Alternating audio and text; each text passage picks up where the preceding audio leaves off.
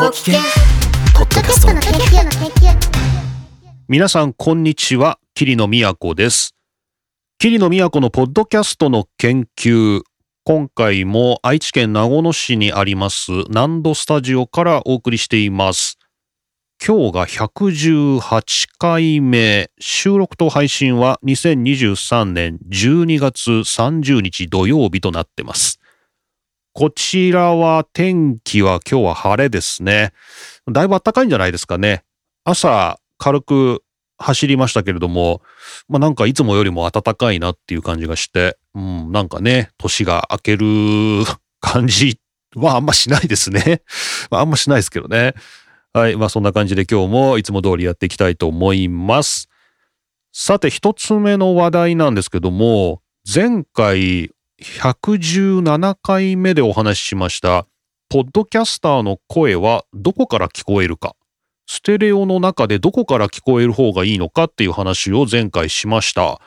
で、これは僕のブログですね。えー、ハテナブログのキリノートというところとも、まあ、連動してお話ししまして、まあ、皆さんからいろいろコメントいただくことができました。ありがとうございます。これを踏まえてね、改めてこう答えを出してみようっていうのを今日の最初の話題にしたいと思います。果たして、ポッドキャストはモノラルかステレオかっていうですね。まあ、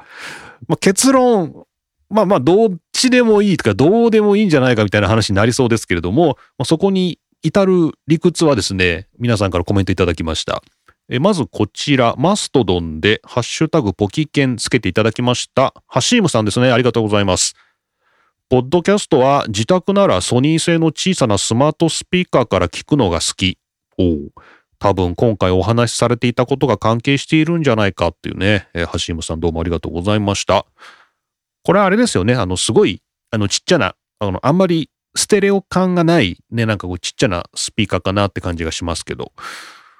まあ、冷静に考えてみれば、うちの環境もね、あの、アマゾン製のね、スマートデバイスも、あの Google 製のスマートデバイスも、いろいろありますけど、基本、モノラルというか、まあ、ステレオ、一応ススピーカー2つついてるかもしれないんですけど、あんまりこう、ステレオ感のない、えー状況でリスニングしてますね。この、ポッドキャストとかラジオとかは。音楽ってなるとね、あの、ちゃんと、あの、ステレオで聴こうとかね。あの、イヤホンでもね、あの、ノイズキャンセリングのね、ステレオのイヤホンで聴こうとかですね、ヘッドホンで聴こうとか、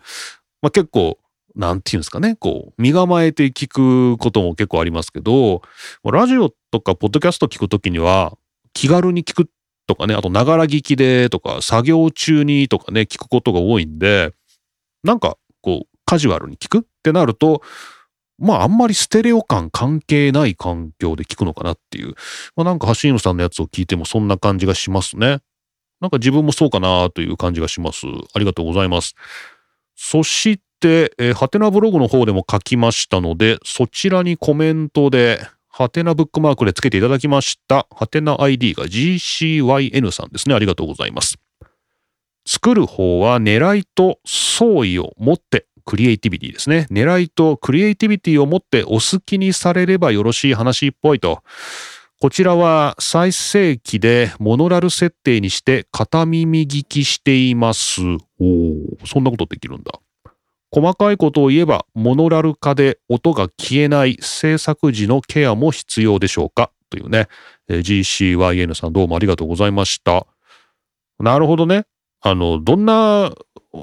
ものでリリースしようと、モノラルにして聞いちゃってるよっていうね。だから、あの、モノラル化して聞くときに不都合が起きないんであれば、これはあの、ポッドキャスターの側でもうお好きにされたらいいと。あの、まあ、強いて言えば、こう、ステレオでね、作ってあるものを、こう、ギュッとモノラルにして聞くっていうところで、こう、あんまりこう、バランスが変わっちゃうような、あの、ステレオ感の出し方っていうんですかね。なんかそういうのはしない方がいいけど、まあ、大概大丈夫だよねっていうね。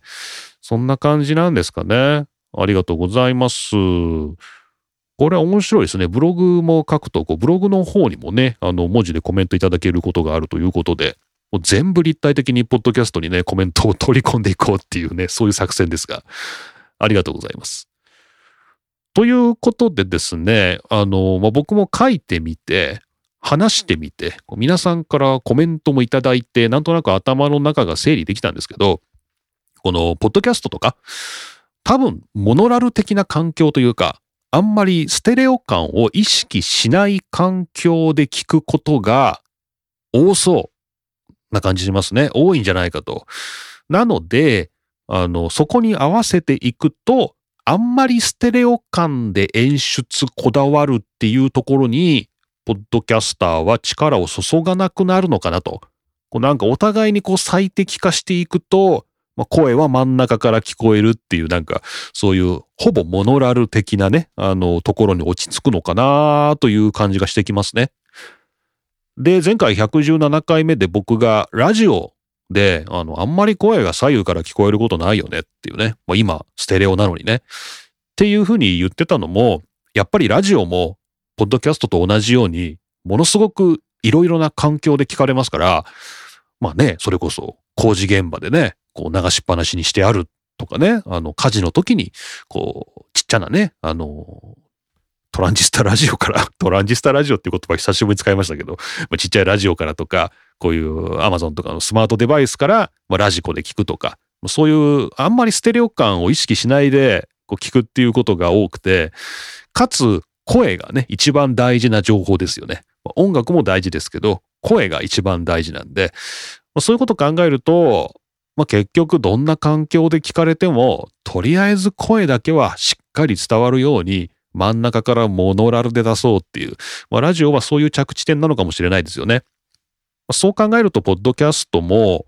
まあ、ラジオっぽくなるのかな。まあ、真ん中から出しとけばいいのかな。でも、まあ、あの、まあ、コメントもいただきましたように、まあ、最終的にモノラルで聞くっていう時にも、まあ、何か不都合が起きないんであれば、それはこちらにね、クリエイティビティを工夫する余地があるのかなということで、まあ、その辺は、まあ、ポッドキャスターが好きにすればいいと、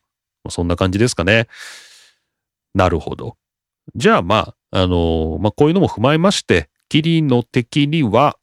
まあ、複数の人が話す場合も声は全部真ん中からでっていう ミックスダウンも楽なんで、まあそうしようかなっていうね。まあ、結果としてはまあそれで落ち着こうかなと思います。はい。まあ皆さんはまあこれからポッドキャスト作るとかね、普段作ってるっていう方も、最終的にはまあモノラルで聞かれているとかね、あのステレオでちゃんと聞かれているとか、まあそれは本当いろんなバリエーションがありそうですので、まあ、その辺を含んだ上で、まあお互いみんなで工夫をしようと、まあそんな感じですかね。はい、ありがとうございました。えー、というわけで、えー、前回ですね、117回目で、えー、僕のブログ、ポッドキャストの音声トラックはステレオがいいのか、モノラルがいいのかというのをね、117回目で紹介しまして、まあ、それに関してまたコメントいただきまして、まあ、それを踏まえて、まあ、今日結論が出たということで、はい、えー、結論としては、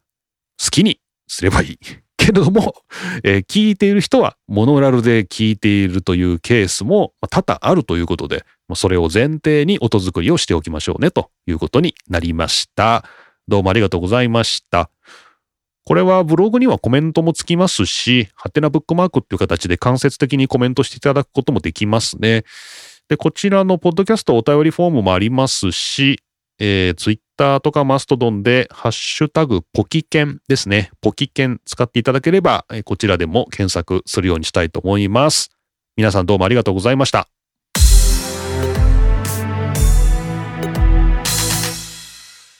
さて今日は年末ということで、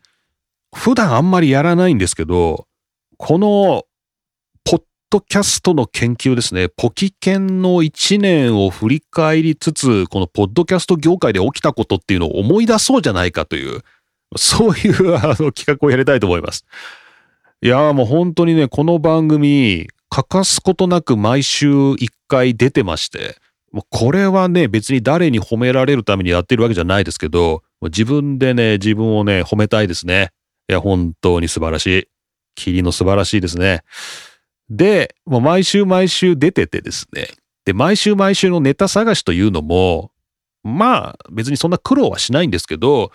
まあ、なかなかね、あのネタ選びに困る週もあったりして、えー、まあそれでもね、毎週毎週ネタが2つか3つずつ並んでるということで、そのタイトルを見るだけでも今年1年のことが思い出せるなぁと、さっきね、見てて思いました。でですね、ちょっと見ていきますと、えー、まず今年ですね、2023年の、えー、と1回目がですね、67回目ですね、ポキケンの67回目。2023年1月7日にリリースされた67回目。今日は何回目だっけ ?118 回目だっけ？ですよね。なので、まあ、かなりのね、回数をまた数えましたね、今年もね。で、この冒頭の1月頃から、ちょくちょく話題になってるのがですね、Spotify がアンカーというサービスを買収して3年が経って、そろそろサービス名を変更するんじゃないかという噂があるっていうことを今年の頭でしてますね。2023年の1月頃にね、アンカーが買収されてもう3年が経つんだみたいな話をしてて、あ、そうかと思って。だからまだこの頃はアンカーだったんですね。この2023年のね、頭は。ただ、その先ちょっとですね、この番組をずっと行きますと、えー、今年のですね、3月ですか？今年の3月に、ポッドキャストを引っ越ししますと、なぜなら、アンカーが Spotify になったから、逃げ出しますっていうね。これが76回目なんですけど、ああ、そうかと思って、あの、Spotify for Podcasters みたいなね、この Anchor.fm っていうサービスだったのがね、これがね、本当にポッドキャストを始めようっていう人にね、優しいサービスっていうんですかね、こう気の利いたサービスで、まあ、今でもね、その機能は全部残ってるんで、まあ、やっぱ元アンカーね、いいなと思いますけど、このアンカーが、この Spotify for Podcasters っていうね、こう、名実ともに Spotify のサービスに取り込まれたことで、えこのポキケンがそこから逃げ出すことにしたっていうね、それをね、3月に話してますね。まあ、こんな感じでこう、なんていうんですかね、こう、ポッドキャストの世界に、こう、じわじわと Spotify がね、こう勢力を伸ばしてきて、まあ、これまではやっぱり一強はもうほんとアップルのポッドキャストだったのかなっていうね、感じで、まあ、10年ぐらいですかね、もうポッドキャストが始まってね、なんかそれぐらいのスパンでアップルの支配が続いてきたんですけど、じわじわとね、こう、 Spotify が勢力を伸ばしてきて、まあ、なんかいろいろね、こう、我々の身近にも Spotify がやってきたっていう、まあそっから逃げ出したっていうね、まあそれが今年の最初の四半期のこう、なんか一番こう見ててね、盛り上がりましたね、僕がね。ああ、そんなことあったなと。で、その後ですね、4月ぐらいからは、えー、生成 AI まあこれはね、本当にあの、ポッドキャストだけじゃなくて、もう AI はいろいろなところで今年ブームになりましたけど、このポッドキャストでもですね、80回目で生成 AI をポッドキャスターが活用するにはどうしたらいいのか、で、82回目、もう亡くなった方の声を AI で再生してオーディオブックにしましたとかですね。こう、で、そこ86回目ですね。86回目で、え LISTEN というね、あのまあ、近藤さんが始めたですね、新しいサービス。まあ、これも AI で書き起こしてね、えー、ポッドキャストを、まあ、読める形で、かつ目次までつけてね、出す。で、88回目でも、ポッドキャスト制作補助 AI がリリースされた。もうね、どんどんね、この生成 AI の話が、自然とこのポキケンの中にもね、このポッドキャスト業界、音声コンテンツ業界のトレンドの中に入ってるってことがわかりますね。もうこれがね、もう第二四半期。あの、夏ぐらいまでですか？もうね、生成 AI 絡みの本当に話が多いですね。なので、あの、ぜひまたポキケンね、あの、ちょっと暇つぶしに聞き直してみようかなとか、最近聞き始めたよという方は、そんなつもりで今年のね、2023年のログ聞くときには、生成 AI ブームが来てるなっていう、そんな感じでちょっと聞いていただくといいのかなっていう感じがします。で、その後、えー、第三四半期っていうんですかね、えー、夏頃からは、何ですかね、YouTube のポッドキャスト対応っていうのがね、ちょっと最初に話題にしてますね。101回目ですね。で、まあ、なんだかんだで Google ポッドキャストが終了しますよっていうのが105回目。で、えー YouTube Music で YouTube のポッドキャストが検索できるようになりましたよと。で、えーその後ですね、YouTube Music でポッドキャストが、えー登録できるようになりましたよっていうのが113回目ですね。まあ、こんな感じで、YouTube ですね。YouTube っていうのが新しくポッドキャストのプラットフォームとして、まあ、名乗りを上げてきたと。これが2023年の第3四半期っていうんですかね。後半のまあ結構ホットトピックだったかなと思います。面白いですね。この1年を俯瞰して振り返るっていうのは。なんか今までの僕の努力も報われる感じがして、なんか楽しいですね。このトレンドを読むのはね。はい。そんな感じで YouTube がね、出てきましたよというね。まあそんな感じでやっぱ後半盛り上がりましたかね。はい。まあ、それで、まあ今って感じですかね。まあ12月という感じでしょうかね。まあそんな感じで、あのーまああと広告か。広告ね。あの若者が聞くけど、広告としてもまだ終わってないんじゃないかみたいな。なんかそういう話も後半はよくありましたね。Z 世代の若者がポッドキャストを聞いているということで、まあ新しいマーケットだっていうのと、広告がね、ポッドキャストバブルをアメリカで支えていて、まあこれが弾けたんじゃないかてね、この今年に入ってから言われてたんですけど、まあまだ実はそんなにはしぼんでないというかね、まだまだ広告は熱いんだみたいな話もあったかな。はい。という感じで今ざーっと見て、まあさっきもちょっと軽く見て、いろいろまとめてみましたけど、まあ、簡単にえ振り返りました。今年1年、このポキケン、ポッドキャストの研究で、ポッドキャスト業界、音声コンテンツ業界の流れをね、いろいろ拾ってきました。まあまずは、やっぱ Spotify がね、伸びてきたと。ね。ね、それが最初にやっぱ来ますね。で Spotify。で、アンカーも Spotify のサービスに、まあ、名実ともにね、名前も変わりましたと。もうすべてが Spotify に飲み込ま、飲め、飲め、飲み込まれましたっていうね、のが最初。で、生成 AI ブームですね。で、生成 AI 絡みの、えー記事、まあポッドキャストの制作を補助するっていうツールから、えーサービスから、あとはそのクリエイティブなね、もうポッドキャストの声自体も AI で生成してしまう。で、なんなら中身も AI で作っちゃう。まあ、そんな話題も本当にたくさん扱ったかなという感じですね。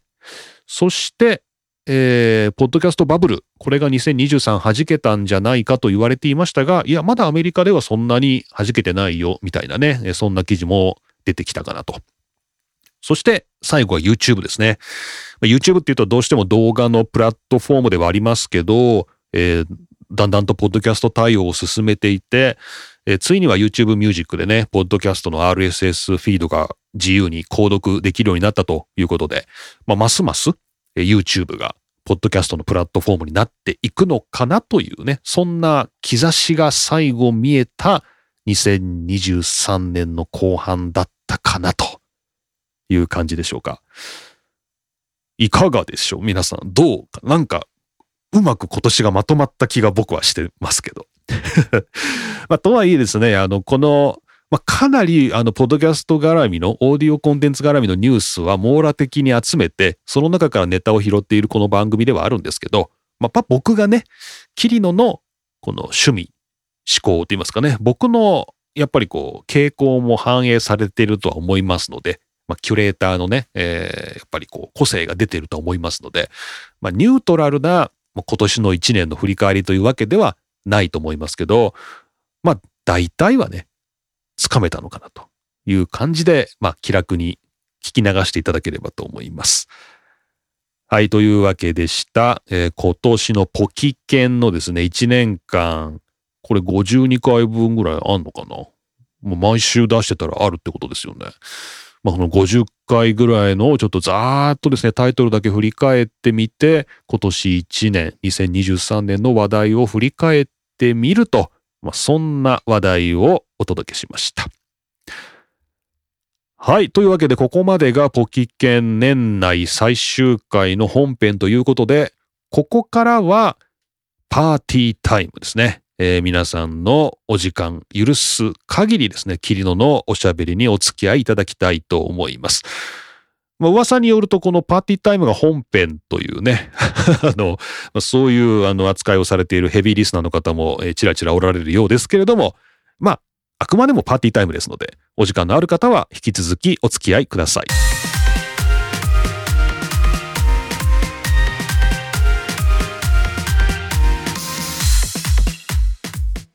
あのー、まあ、今回から冒頭に愛知県名古屋市にある南度スタジオからお送りみたいなんですね、まあ、ちょっとそういうフレーズを入れてみたんですけど、この愛知県名古屋市にあるっていうネタが何人ぐらいの方がわかるのかっていうことに大変興味がありますね。この元ネタがわかる人は何人いるんだろうっていう。ねあの、もし分かったぞって分かった気がするという方はね、ちょっと、えポキ券宛てにお知らせいただきたいですけどね。はい。この愛知県名古屋市っていうね。愛知の中に名古屋という名称のね、の土地はあるんですよ。地名はあるんですけど、名古屋市っていうのはないんですよね。まあ、なのでね、あの、まあ、た、たまにこうフィクションでね、この名護の詩っていうのが使われるんですけど、まあ、それをちょっといただいてみたという感じなんですけどね。もしご存知の方いたら、にやりとするかですね、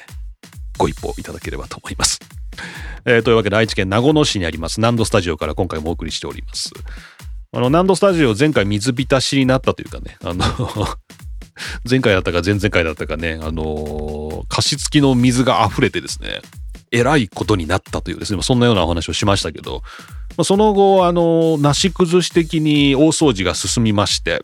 非常に狭いスペース、難度なんでね、非常に狭いスペースではあるんですけど、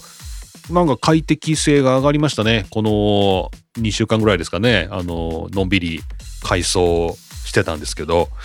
まあね、あの、入れ替えるほどの家具の、家具というものはないんですけど、まあ、ちょっとテーブルを変えたりとかね、水浸しになったんで、なぜなら、ね、あと、この下に引いてた使い古されたこたつマット、まあ、これも水浸しになって、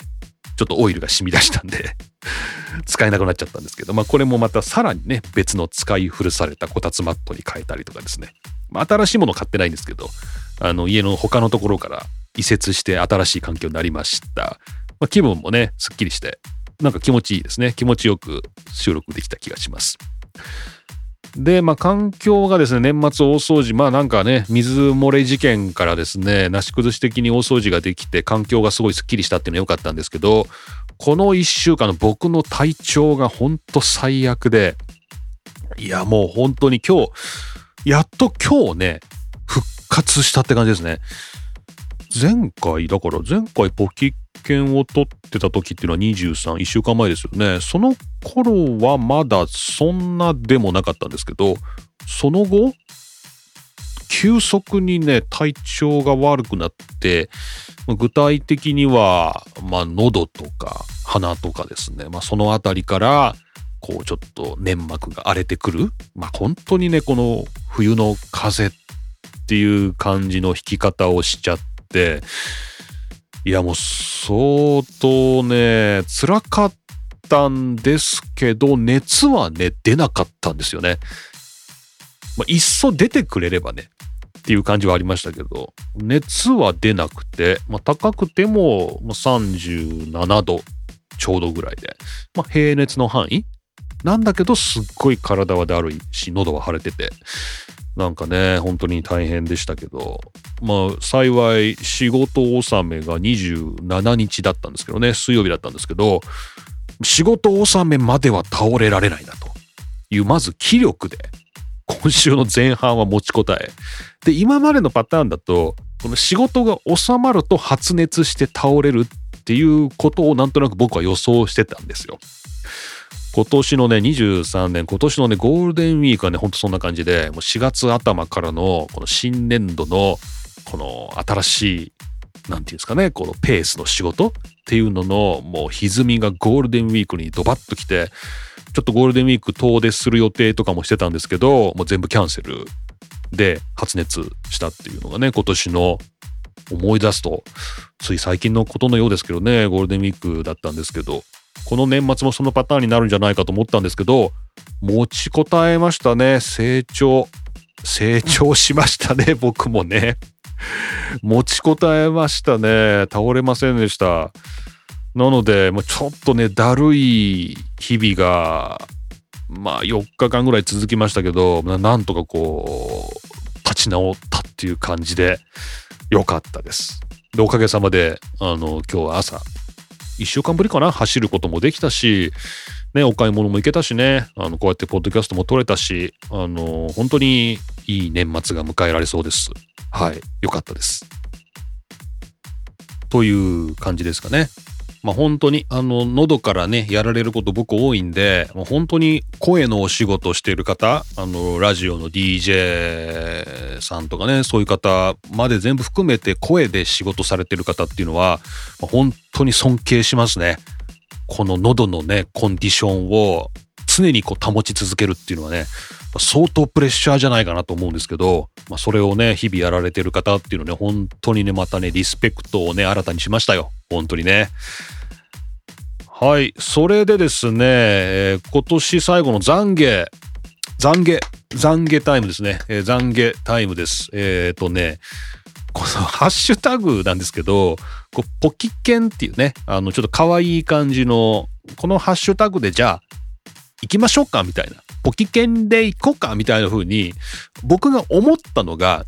前回だか、まあ、前々回だか、まあ、ハッシュタグはポキケンでみたいなアナウンスをなんか意識的にしたのが、まあ、前回とかね、前々回ぐらいの意識だったんで、今までこのハッシュタグポキケンっていうものを全く見てなかったんですよ。あの、F1 ログとかね、そういう別の番組のやつは見てたんですけど、ポキケンっていうのは誰もつぶやいてないだろうって、ね、誰もポストしてないだろうなと思って見てなかったんですけど、見たら結構あってですね。あの、僕もチラチラ昔ポキケンっていうハッシュタグ使ってたんですね。まあ、それもあってだと思うんですけど、ちょっとあの、今更なんですけど、ちょっと拾っていいですかね。あの、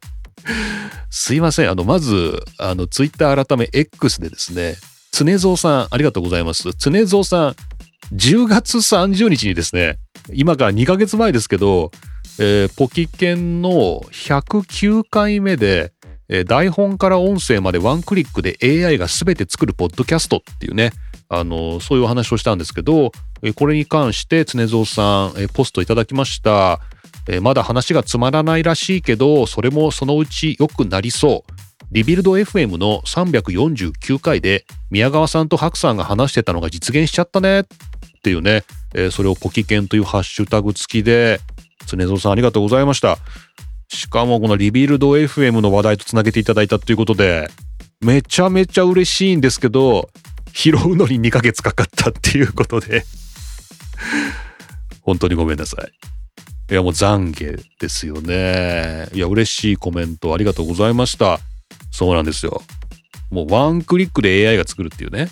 まあでもそこはなかなかね、そううまくいかないのかなと思いますけど、まあ来たるべき未来としてはまああり得る感じだね、これね。はい。というわけで、常蔵さん、ほんと重ね重ねありがとうございました。えそしてですね、冒頭でおお話ししたハシームさんも、ポキケンというハッシュタグを使ってですね、今までマストドンでつぶやいていただいていたということが今回発覚 今回発覚しまして、えー、すいません、今まで全く気がついてなくてですね、本当に申し訳なかったです。で、えっ、と、橋本さんですね、東京の方でこのポッドキャストのイベントに足を運ばれたっていうね、このレポートのか、レポートの方ですね、12月16日ですかね、えー、マストドンでポストしていただいてまして、ありがとうございます。えー、にぎわってます。聞いたことない番組の MC の方全くわからないけど、会いたかった出演者の方に会えて、なんだかその高揚感っていうのは F1 ドライバーと会った時と同じだなっていうふうに思いましたっていうね、えー、ハシームさん、ハッシュタグポキケンでありがとうございました。まあ、これも12月16日ということで半月も前ですけれども、えー、ちゃんと拾うことができました。ありがとうございます。すみません、ちょっと油断してました。あのー、そんなね、ハッシュタグでね、反応のある番組やってないんで、普段。ちゃんと見てないんですけど、ちゃんと見なきゃダメですね。本当にね。あのー、ま、ポキ系も地味ながら、まあ、皆さんのおかげでですね、この iTunes、まあ、iTunes じゃないですね。この Apple のポッドキャストランキングでも、テック系ではこうベスト100に入ってくるというね、まあ、そんなのも、まあ、結構、定例化してまして、ポキケンもね、まあ、結構皆さんに地味に聞いていただけてんのかなということで、まあ嬉しく思ってます。ありがとうございます。まあ、そんな中でね、最後懺悔で終わるという、えー今までハッシュタグ見てませんでしたっていうね、えー大変申し訳ありませんでした。えーポッドキャストを広めるためにはね、ポッドキャストにも力を注ぎますけど、ソーシャルメディアとかね、そういう PR も同じぐらい力を注がなきゃダメなんだっていうね、まあ、そんなアドバイスも最近聞いたなという気がしますが、あのすいません、ハッシュタグもちゃんと見ていきたいと思いますんで、え皆さんこの番組宛てのお便りは Google フォームの設置してありますが、その他ソーシャルメディアでは、ポキケンというですね、えー、Twitter 改め X およびマストドンでは、ポキケンというね、ハッシュタグでつぶやいていただければ拾っていきたいと思います。あと最近ブルースカイですか、まあ、通称ブルースコ、ね。ブルースカイのアカウントもあるんですけど、まあ、これもね、使っていこうかな。ね。とするとこっちでもポキケンっていけんのかな？っていうね、感じですけれども、はい、ソーシャルメディア3本立てで、まあ、やっていくことになるのかなという感じですが、まあのんびりこのブルースカイの方はちょっと試してみようと思います。というわけで、この番組宛てのお便りは Google フォームで受け付けております。他、えー X、マストドンでは、ハッシュタグポキケン、他、E メールや、えーダイレクトメッセージ、えー直接のメンションなどでも受け付けておりますので、皆さんお気軽にこの番組宛てのメッセージをお送りください。また、キリノのブログですね。ハテナブログにあります。キリノート。こちら宛てのコメントや、ハテナブックマークも容赦なく、このポッドキャストでコメントとして拾っていこうと思いますので、まあそちらでも構いません。皆さんどうぞよろしくお願いいたします。というわけでした。皆さん、じゃあどうも2023年もありがとうございました。ちょっと2024というね、また年号にちょっと慣れるまで時間がかかりそうですけれども、来週も元気にお送りできればと思ってます。それじゃあ皆さん、2023年もありがとうございました。来年もよろしくお願いします。良いお年をお迎えください。